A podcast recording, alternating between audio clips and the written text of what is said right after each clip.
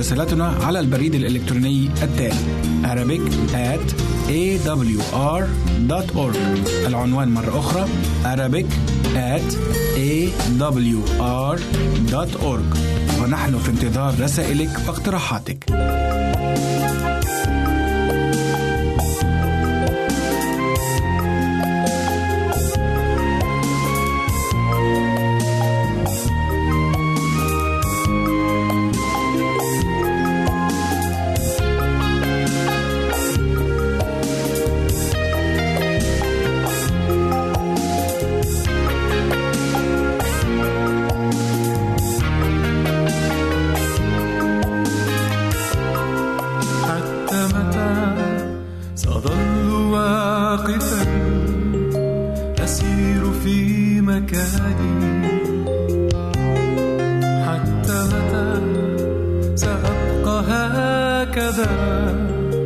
to flun fee.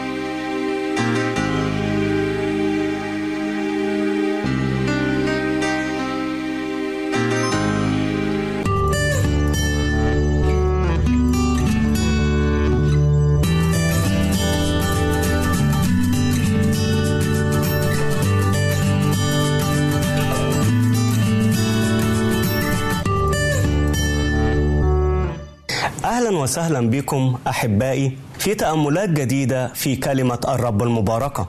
يمكن لو سألت سؤال إيه هي أخطر وأبشع شيء موجود في العالم؟ أقول السؤال تاني. إيه أكتر شيء لما بتسمعه بتحس إن ده أسوأ ما في الوجود؟ في بعض الناس بيقولوا الحروب. خصوصا لما إحنا نيجي نتكلم عن الحرب العالمية الأولى الحرب العالمية الثانية خصوصا الحرب العالمية الثانية اللي ملايين من البشر ملايين من البشر سابت أماكنها ملايين من البشر اتشردت ملايين من البشر سابت أوطانها وأكثر من عشرين مليون جندي كانوا بين مصاب وبين قتيل. يمكن هل هي دي الحاجة الخطيرة اللي في العالم؟ ولا البراكين الزلازل الأعاصير تسونامي المدن اللي اتهلكت المدن اللي اختف اللي اختفت فجأة من على وش الأرض بسبب هذه الكوارث الطبيعية. في أشياء كتيرة قوي نقدر إن إحنا نتكلم عنها بس في الحقيقة في حاجة أخطر من كل الحاجات دي. أبشع كلمة وأبشع شيء الإنسان واجهه في حياته هو. كلمة مكونة من أربع حروف. كلمة خطية. خطية. لو إحنا في الحقيقة قعدنا نعرف إيه هي الخطية وهل الخطية خاطئة إلى هذا الحد إنها تكون أكتر من العصير الزلازل البراكين الموت نفسه؟ هنلاقي أيوه لأن الخطية هي العامل اللي سببت كل هذه الآلامات للجنس البشري. عشان كده نقرأ في الكتاب المقدس. قصة الخطية إزاي ابتدت؟ إزاي ابتدت الخطية؟ والنهاردة أحبائي هنتكلم عن إيه تعريف الخطية في الكتاب المقدس. أحبائي ممكن نقرأ مع بعض من سفر التكوين إصحاح ثلاثة وهنقرا من واحد إلى سبعة. بيقول الكتاب المقدس وكانت الحية اللي هي الشيطان أحيا جميع حيوانات البرية التي عملها الرب الإله. فقالت للمرأة أحقا قال الله لكما. لا تأكلا من كل شجر الجنة؟ فقالت المرأة للحية من ثمر شجر الجنة نأكل. وأما ثمر الشجرة التي في وسط الجنة فقال الله لا تأكلا منه ولا تمساه لئلا تموتا فقالت الحية للمرأة لن تموتا بل الله عالم أنه يوم تأكلان منه تنفتح أعينكما وتكونان كالله عارفين الخير والشر. فرأت المرأة أن الشجرة جيدة للأكل وأنها بهجة للعيون وأن الشجرة شهية للنظر. فأخذت من ثمارها وأكلت وأعطت رجلها أيضا معها فأكل. فانفتحت أعينهما وعلم أنهما عريانان فخاط أوراق تين وصنع لأنفسهما مآزر. دي قصة الخطية دي قصة بداية الخطية وإزاي دخلت إلى العالم. لما ربنا قال شيء للإنسان والإنسان لم يطيع هذا الشيء. تعالوا نعرف أحبائي إيه هي الخطية في الكتاب المقدس؟ إيه معنى الخطية؟ إيه هي الخطية كما يصفها لنا الوحي المبارك؟ في الحقيقة الكتاب المقدس بيتكلم عن خمس نقط أو خمس تعريفات للخطية. النقطة الأولى أحبائي هي الخطية هي كسر العلاقة مع الله. الخطية هي إيه؟ كسر العلاقة مع الله. معنى إيه؟ بمعنى إن عندما خلق الله الإنسان خلقنا ليه ربنا خلقنا عشان يكون في علاقة بيننا وبينه. خلقنا عشان يكون هو الأب الحنون لينا وإحنا أولاده. خلقنا عشان وجد لذته في بني آدم. خلقنا عشان يعطينا البركة يعطينا المتعة يعطينا الفرح بإننا نكون متواجدون معه. خلقنا عشان نكون في محيط واحد. وعشان كده الرب كان كل يوم بيجي لآدم وحواء. بيجي ليهم ليه؟ نفتكر ليه الرب كان بيجي كل يوم لآدم وحواء؟ السبب لأنه كان بيجد متعة سعادة وكان عايز يعطي هذه المتعة وهذه السعادة أيضا لمين؟ لينا إحنا. لآدم وحواء. طب والخطية معناها إيه؟ الخطية لما الإنسان أخطأ آدم وحواء أخطأوا وأكلوا من الشجرة؟ بيقولوا للرب لأ إحنا مش عايزين العلاقة دي معك إحنا في حد تاني أهم منك. إحنا وجدنا متعتنا ولذتنا وفرحنا وسلامنا وطمأنينتنا ليس في حضورك ولكن في حضور شيء آخر. لو إحنا سألنا نفسنا سؤال ليه الرب وضع في وسط الجنة شجرة معرفة الخير والشر؟ ليه؟ ها؟ خلي بالنا ربنا بس ما وضعش شجرة معرفة الخير والشر ده كمان وضع شجرة الحياة. وكأن الرب بيقول لآدم وحواء أنتوا عندكم شجرتين. ليه يا رب؟ عشان يبقى عندك حرية الاختيار. عندك شجرة لو أكلت منها اللي هي معرفة الخير والشر لو أكلت منها يبقى أنت مش عايز هذه العلاقة تدوم. مش عايز هذه الشركة تستمر. وفي المقابل أنت عندك شجرة أخرى جنبيها جنبيها في وسط الجنة يا جماعة ما كانتش بعيدة. الشجرة دي اسمها شجرة الحياة. لو عايز العلاقة بيني وبينك تستمر تعمل إيه؟ حاجة بسيطة جدا. كل من شجرة الحياة. فالرب وضع قدام آدم وحواء الشجرتين عشان يكون لهم حرية الاختيار إنهم يختاروا يستمروا في العلاقة مع الله أو لا يستمروا. وللأسف الشديد كانت النتيجة إن آدم وحواء وإحنا أيضا اخترنا إن إحنا نكسر هذه العلاقة. ويقول الإنسان للرب بمعرفتك لا نصر. مش عايزين نعرفك. في حاجات أهم منك. وللأسف في عالمنا الحاضر في حاجات كتير جدا جدا جدا بتطغو على علاقتنا بالرب. ممكن يكون في مسلسل في التلفزيون أهم من ان أنا أروح الكنيسة صح؟ ممكن أحيانا كتير النميمه في التليفون والموبايل إن أنا أخليني أتكلم مع الناس يكون أهم من أن أنا أفتح كلمة ربنا وأعرف مشيئة ربنا وأعمل علاقة معاه. بيحصل؟ بيحصل للأسف. في أشياء كتيرة جدا جدا الناس بتفضلها دلوقتي على ربنا. وده اللي حصل مع آدم وحواء. حواء كانت عارفة إن الأكل من الشجرة دي خطية ولكن صممت وأكلت وأعطت لرجلها ليأكل وانقطعت العلاقة بين الإنسان وبين الله. يبقى الخطية هي إيه؟ أول حاجة لتعريف الخطية هي إن الإنسان يقطع العلاقة بينه وبين الله ودي موجودة في تكوين ثلاثة التعريف الثاني أحبائي للخطية هو الخطية هي كسر لوصايا الله. كسر لوصايا الله. نقرأ في يوحنا الأولى 3 4 معلمنا الرسول يوحنا بيقول كل من يفعل الخطية يفعل التعدي أيضا والخطية هي التعدي.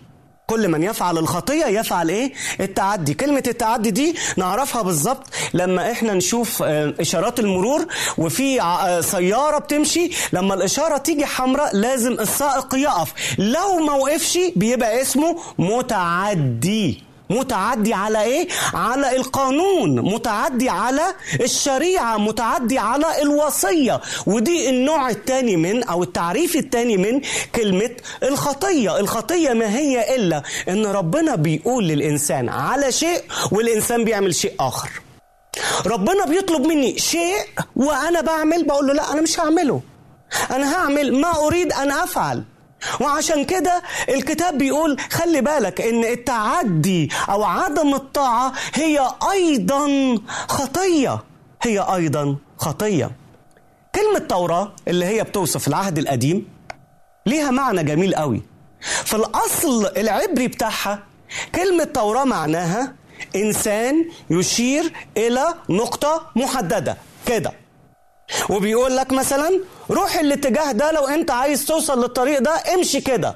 وبيشاور بهذا الشكل.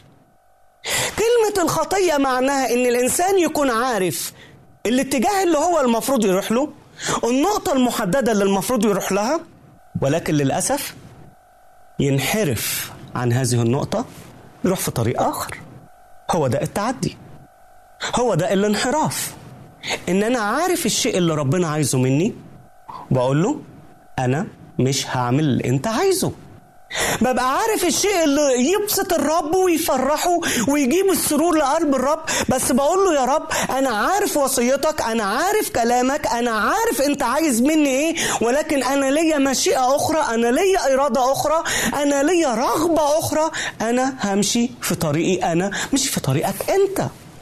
وعشان كده كلمة التوراة إنها تشير إلى نقطة معينة فالخطية هي الانحراف عن هذه النقطة كسر الوصية هو إن أنا بقول لربنا يا رب أنا عارف إرادتك الصالحة ولكن لن أتبعها مرة أخرى لأن أنا ليا إرادة أخرى غير إرادتك وعشان كده إحنا محتاجين نعرف هل أنا إرادتي بتتماشى مع إرادة الرب يسوع ولا لأ؟ هل في كل يوم أنا بسأل نفسي السؤال ده؟ بقول له يا رب يا رب ساعدني فعلا إن أنا كل ما أقول كل ما أفعل كل ما أفتكر كل تصرفاتي قبل ما أضع نفسي أضعك أنت يا رب. هل أنا بقول يا رب ساعدني دايما؟ إن أنا أشوف كلامك وإن أنا أقول مع داود خبأت كلامك في قلبي لكي لا أخطئ إليك. يا رب أنا محتاج أعرف إرادتك. وأقول لا لتكن إرادتي بل إرادتك. يا رب أنا عايز أعيش ليس لنفسي ولكن للذي مات لأجلي وقام. هل أنا عندي استعداد إن أنا أعمل كده؟ خلي بالنا أي إنسان لا يفعل ذلك هو خاطي هو خاطي ما زال أمامنا أحبائي ثلاثة تعريفات أخرى للخطية. انتظرونا بعد الفاصل. الرب يبارك حياتكم في انتظاركم.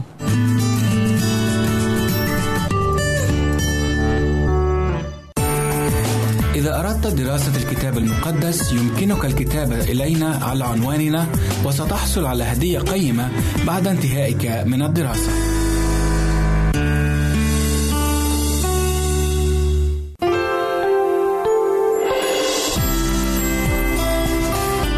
هنا إذاعة صوت الوعد. لكي يكون الوعد من نصيبك.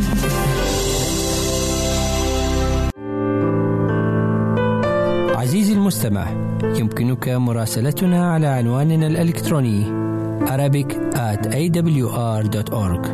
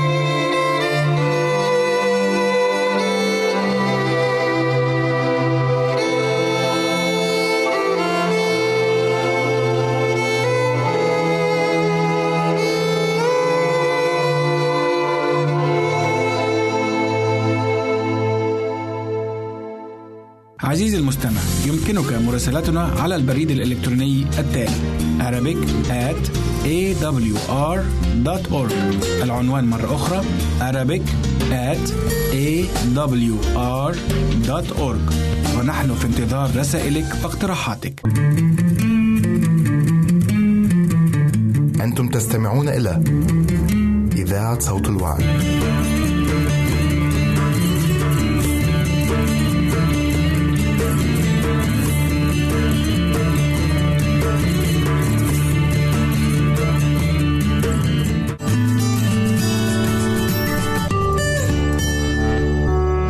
مرة أخرى أهلا وسهلا بكم أحبائي وهنكمل تعريف الكتاب المقدس لمعنى الخطية أو لكلمة الخطية. عرفنا معنيين أو تعريفين من هذه الخمس تعريفات.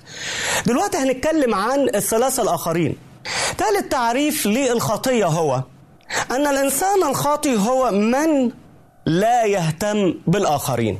إيه هي الخطية؟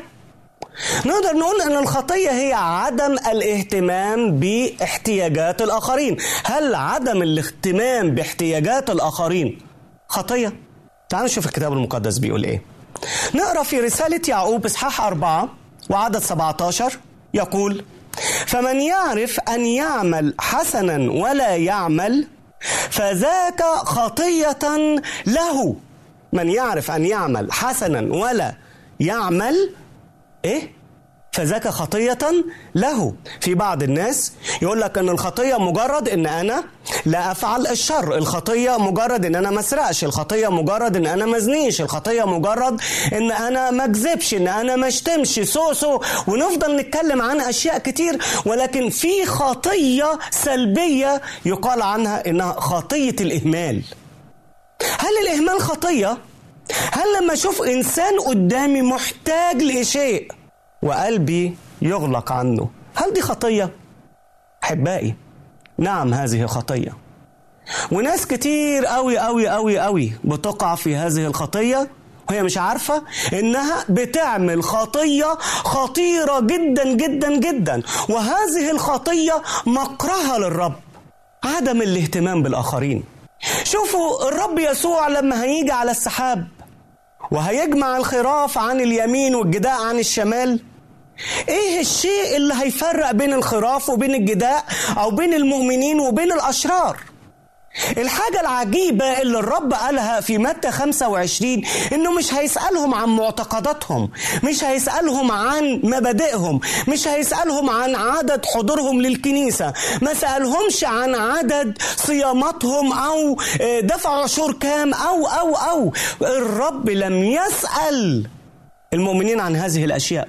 تعرف الرب بيسأل وقال لهم إيه؟ جه الرب وقال للأبرار تعالوا يا مبارك يا أبي. رسل ملكوت المعد لكم. ملكوت! ليه عملنا إيه يا رب؟ أنا كنت جعان وكلتوني كنت عطشان سقيتوني كنت غريب أويتموني كنت مريض زرتوني. قالوا إحنا ما شفناكش. فين إحنا شفناك؟ إحنا شفناك؟ إحنا ما نعرفش أساسا آه وشكلك. إزاي إحنا عملنا الحاجات دي؟ قال لهم لا خلي بالكم أنتوا آه ما شفتونيش بالجسد بس أنتوا شفتوا حد تاني. شفتوا ناس محتاجة. شفتوا ناس محتاجة للمساعدة بقلبكم اللي مليان عطف مليان حب مليان رحمة. رحتوا ساعدتوهم فكانكم بالضبط عملتوا ده معايا أنا. في المقابل لما بيكلم الناس اللي على اليسار ها الجداء فبيقول لهم اذهبوا عني يا فاعلي الاسم. قالوا له فاعلي الاسم ليه؟ إحنا عملنا إيه غلط؟ إيه اللي إحنا عملناه غلط؟ كسبنا شتمنا قتلنا زنينا سرقنا ما عملناش حاجة من كل الأشياء دي. ليه بتقول علينا إن إحنا فاعلي الاسم؟ تعرفوا إيه الاسم اللي كان عندهم؟ قال لهم أنا كنت غريب. محدش فيكم فتح لي بيته. كنت جعان محدش إداني عيش أكله خبز أكله. كنت عطشان محدش اداني كوباية مية أشربها. ها؟ كنت كذا وكذا وكذا فلم تهتموا. فقالوا له ها الأشرار إمتى شفناك؟ لو كنا نعرف لو كنا شفنا كنا قدرنا إن إحنا نعمل كده. قال لهم ما كانوا قدامكم. جارك كان جعان وإنت ما وكلتوش. أخوك كان عريان وإنت ما اديتلوش لبس يلبسه. إنسان كان فقير ومحتاج وعايز يسدد ديون وأنت معاك وزيادة ولكن قلبك وأحشائك غلقت عن إنك ترحمه. فبما أنكم لم تفعلوا مع هؤلاء فبي لم تفعلوا. وده النوع الثالث من الخطية. خطية الإهمال. إهمال احتياج الآخرين. يا ريت ما نخلي بالنا يا ريت نخلي بالنا من هذا الشيء. لأن في يوم من الأيام ربنا هيسألنا عن هذا الشيء. هل إحنا بنهتم ولا لا؟ تعالوا أحبائي نشوف الشيء الرابع. الجزء الرابع أو التعريف الرابع الكتابي للخطية. الكتاب بيقول بكل وضوح إن الخطية هي جزء في طبيعة الإنسان. جزء في تكوين الإنسان. الكتاب لا يعلمنا إن الإنسان ولد بالخطية. لا لا يوجد تعليم في الكتاب المقدس يقول هذا ابدا. نقرأ حسقيال 18 بيقول لنا الكتاب بكل وضوح إن الآب لا يحمل من اسم الابن الابن لا يحمل من اسم الآب ولكن الكتاب بيعلمنا شيء آخر. قالوا داود في مزمور 51 5 قال إيه؟ قال أنا ذا بالاسم صورت وبالخطية حبلت بي أمي. لدرجة إن مش داود بس هو اللي عانى من هذا الصراع ولكن أيضا بولس الرسول عانى من هذا الصراع. ونقدر نقرأ في روميا سبعة من 17 ل 19 يقول الكتاب فالآن لست بعد أفعل ذلك أنا بل الخطية الساكنة فيا. فإني أعلم أنه ليس ساكن في أي في جسدي شيء صالح لأن الإرادة حاضرة عندي. وأما أن أفعل الحسنى فلست أجد لأني لست أفعل الصالح الذي أريده بل الشر الذي لست أريده فأيه أفعل؟ إيه يا بولس؟ إيه يا داود اللي بتقولوه؟ بيقولوا إن جوه الإنسان في صراع. الصراع ده من إيه؟ الصراع لأن الإنسان اتولد بالميل للخطية مش بالخطية. ولكن اتولد للميل للخطية. وعشان كده ما تستغربش. شوف الطفل الصغير وهو لا يعلم خيرا أو شر. تيجي تلاقيه أناني. شوف لعبة تانية مع طفل تاني عايز يروح يجري وياخدها. عايز حاجة؟ يعيط يعيط ويبكي ويصرخ. عرف منين الطبع الأناني ده؟ عرف منين أنه لما يجي يختار الشيء يختار الشيء الكبير مش الشيء الصغير؟ لاحظتوها في أطفالنا؟ لاحظتوها؟ هتلاقوها مع كل الأطفال. وهو صغير يختار الشيء الكبير ياخد الحاجة اللي في إيد الآخرين. ي... لو ما خدش الشيء يبكي ويزعل ويعيط وي... ويصرخ. الطبع ده جاله منين؟ الطبع ده جه منين؟ للأسف الطبع ده جه من البشرية من آدم بعد السقوط جالنا من آدم بعد السقوط فنحن في صراع داخلي مع الخطية والصراع ده لما اختبروا بولس قال قال أنا لست أفعل الحسنى التي أريد أن أفعل. أنا ببقى عايز أعمل كويس ببقى عايز أكون إنسان مستقيم ببقى عايز أكون إنسان ماشي حسب مشيئة الله ولكن في صراع جوايا والصراع ده بيخليني أفعل ما لا أريد أن أفعله. ودي الحاجة الرابعة. التعريف الأخير أحبائي للخطية في الكتاب المقدس. وأهم تعريف إيه هي الخطية؟ الخطية هي رفض الرب يسوع المسيح. ليكون مخلصك الشخصي هي خطية. أقولها تاني؟ أقولها تاني؟ رفضك ليسوع المسيح أن يملك حياتك ويكون مخلصك؟ هذه هي الخطية.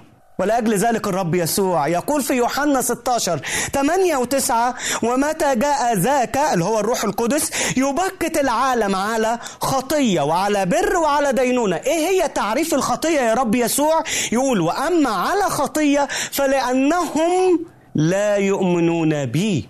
واضحة. عدم الإيمان بالرب يسوع إن هو الطريق الوحيد للخلاص هذه هي الخطية العظمى. هذه هي الخطية التي تجلب كل الخطايا الأخرى.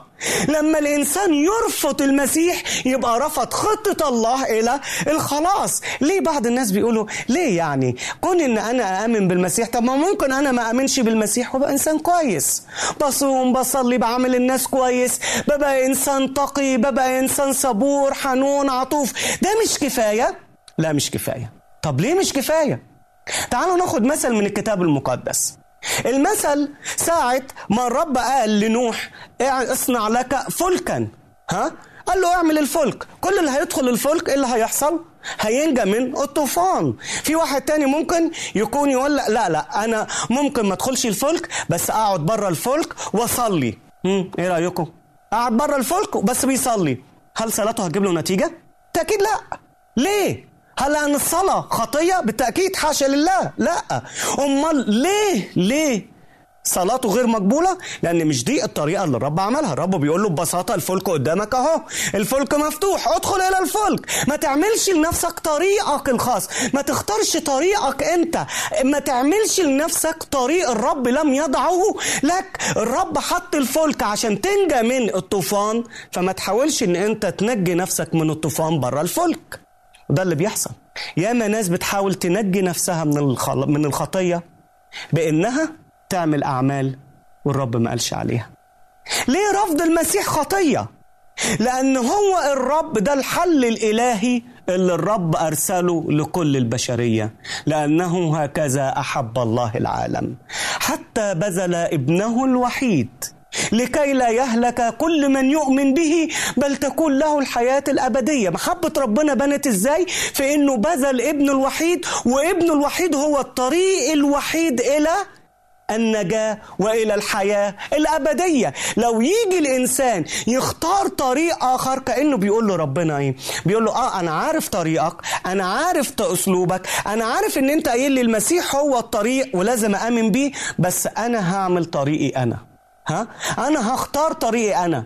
أنت حاطط لي الفلك عشان أنجى من الطوفان ولكن أنا هحاول إن أنا أنجي نفسي بطريق آخر. أنا هحاول إن أنا أتعلم أعوم كويس. ولما أعوم كويس الطوفان مش مش هيأذيني إنسان ساذج لو فكر بالشكل ده. ممكن واحد تاني يفكر أنا هحاول إن أنا أطلع على أماكن عالية أو على أعلى الجبال ومش محتاج للفلك. ربنا بيقول له من أين ستهرب؟ لأين ستهرب؟ مش هتلاقي مكان إنسان ساذج لو فكر بهذا الشكل نفس الشيء يا أحبائي الطريق الوحيد للخلاص هو إننا نقبل ما صنعه الله لأجلنا وماذا صنع الله لأجلنا؟ أرسل ابنه الوحيد ليعطينا الخلاص ليعطينا الحياة الأبدية ومن يرفض هذا الطريق وهذا الخلاص فقد وقع في الخطية التي لا تغتفر. أحبائي تعلمنا اليوم عن هذا الشيء. الخطية ومدى بشاعتها فهل تأتي الآن وتسلم حياتك للرب؟ وترفع معي هذه الصلاة. إلهنا الحبيب نشكرك يا من أعطتنا ذاتك لأجلنا. نشكرك يا من أنت أرسلت ابنك الوحيد لكي يفدينا من لعنة الخطية. ساعدنا دايما إلهنا لكي نعيش ملكا لك. لكي نكون مطوعين لكي نكون أنقياء ولكي نتبع مشورتك في حياتنا. اغفر لنا خطايانا وساعدنا أن يكون لنا لنا مكان معك في السماء. إلى أن تجيء على السحاب ونسمع صوتك ينادينا. نعما أيها العبد الصالح والأمين. كنت أمينا في القليل فأقيمك على الكثير. ادخل إلى فرح سيدك. نطلب كل هذا في اسم ربنا ومخلصنا يسوع المسيح. ولك منا كل الإكرام والمجد إلى الأبد. آمين. سعدت بلقائكم الرب يبارككم وعلى أمل اللقاء مرة أخرى.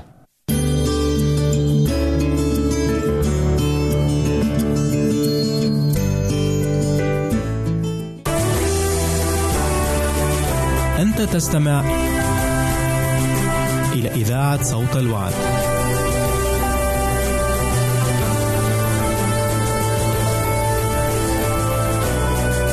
عزيزي المستمع يمكنك مراسلتنا على البريد الإلكتروني التالي Arabic at awr.org العنوان مرة أخرى Arabic at awr.org ونحن في انتظار رسائلك واقتراحاتك.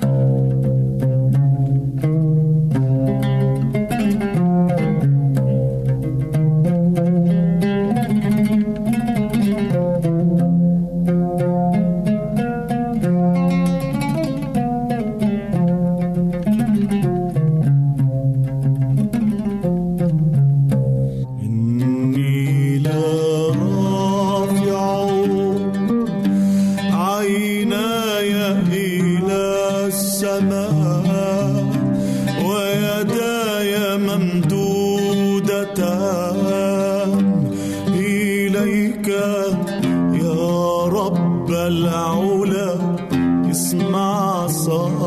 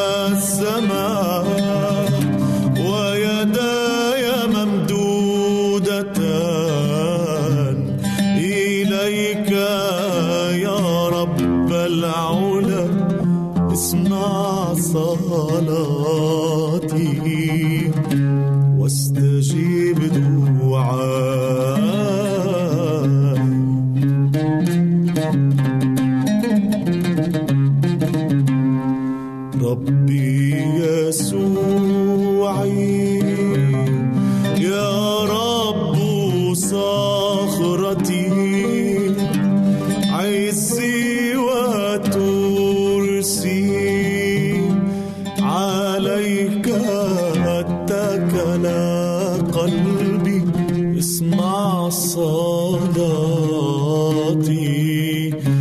واستجيب دعائي.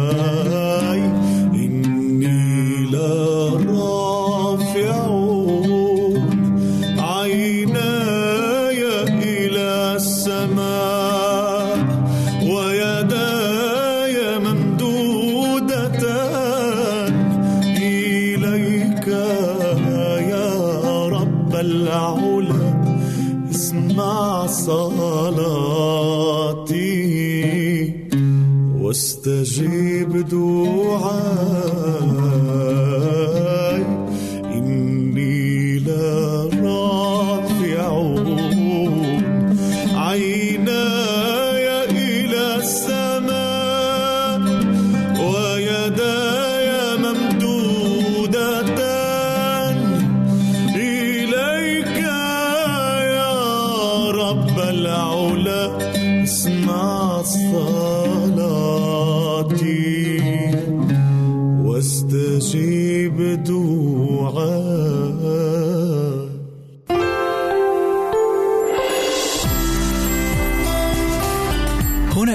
صوت الوعد.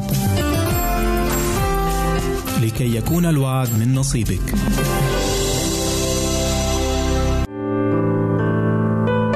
عزيزي المستمع يمكنك مراسلتنا على عنواننا الإلكتروني Arabic at awr.org إذا أردت دراسة الكتاب المقدس يمكنك الكتابة إلينا على عنواننا وستحصل على هدية قيمة بعد انتهائك من الدراسة. مستمعينا الكرام أهلا وسهلا بكم مع لقاء جديد من برنامجكم الروحي من وحي الكتاب نعيش فيه دقائق طيبة بصحبة رب المجد وحلقة اليوم بعنوان إنه يستمع لنا. لقد لمس الحبيب يوحنا هذه الثقة في سيده المحبوب ويؤكد ذلك في رسالته الأولى الفصل الخامس والآية 14 بقوله: وهذه هي الثقة التي لنا عنده أنه إن طلبنا شيئا حسب مشيئته. يسمع لنا. راجين لكم معها. بركة القدير. من أرهب المشاعر حول كون الإنسان قد ضل السبيل هي أن يصرخ دون أن يعرف أن صوته يسمع. وقد مات بالفعل بعض الناس بسبب الخوف الشديد والفزع لأنهم أدركوا أن أصواتهم لا تسمع. إنه لمن دواعي العزاء واليقين أن ندرك بأن صلواتنا التي نرددها هنا على الأرض تسمع في السماء. وقع طفل في بئر فأخذ يصرخ على مدى ساعات طالبا النجده دون أن يسمعه أحد. وفجأة قاطع بكاءه المستمر صوت في أعلى البئر. كان ذلك صوت والده. يقول مطمئنا لا تخف يا ابني فسوف أخرجك حالا. وسرعان ما حل الرجاء محل الخوف في قلب الولد لأنه علم أن النجدة قد جاءت أخيرا. ربما كان أعظم سبب للشقاء والتعاسة هو الشعور بالوحدة فالقلب البشري بطبيعته يتوق إلى الشركة والألفة الإنسان يتوق إلى محادثة غيره من البشر. من المشجع أن ندرك أن يد الرب لم تقصر عن أن تخلص ولم تثقل أذنه عن أن تسمع. وأكثر ما يعزينا عن الله هو حساسيته المرهفة لاحتياجاتنا البشرية. فنفس الأشخاص الذين لم يأبه بهم أحد وكانوا مهملين من الجميع هم ذاتهم الذين عزاهم المسيح بكلمة أو قدم لهم الشفاء عندما كان هنا على الأرض. عندما كان المسيح في طريقه إلى أريحة صعد زكى العشار القصير القامه فوق شجرة لكي يراه ويمتع نظره به. إن أحدا لم يلحظ ذلك العشار وهو جالس بين أوراق الشجرة وفروعها ولكن المسيح رآه وقال له يا زكا اسرع وانزل لأنه ينبغي أن أمكث اليوم في بيتك. لقد اهتم المسيح بهذا الرجل المنبوذ من الجميع وعلمه طريق الحياة وهذه هي الثقة التي لنا عنده أنه إن طلبنا شيئا حسب مشيئته يسمع لنا. وهذه الحقيقة نراها مجسمة في قصة المرأة النازفة والتي تألمت من مرضها اثنتي عشر سنة. لقد شفيت من دائها بمجرد أن لمست هدب ثوب المسيح. ولا زال المسيح بجوارنا في آلامنا وأحزاننا. يريد أن يشفينا جميعا ولكن ليست كل طلباتنا تستجاب بالطريقة التي نريدها. ومع ذلك فالله دائما ما يلبي احتياجاتنا الأساسية. ولهذا فسواء كانت إجابته بالإيجاب أو بالنفي فهي في مصلحتنا.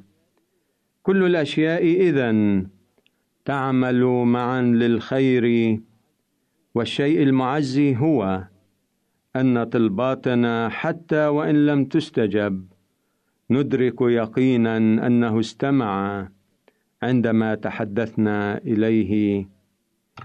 إلهي الشكر لك لأن أذناك تستمعان لتأوهات قلبي وزفرات روحي. هبني الثقة فيك وسط الأزمات. ليتني أتلمس يدك تهديني ويمينك تعضدني وصوتك يهيب بي.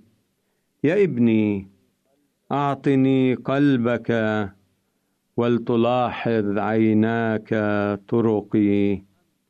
لك الحمد والشكر والتسبيح يا سيدي البار وفي سلامك نقول لمستمعينا الأحباء إلى اللقاء إذا أردت دراسة الكتاب المقدس يمكنك الكتابة إلينا على عنواننا وستحصل على هدية قيمة بعد انتهائك من الدراسة.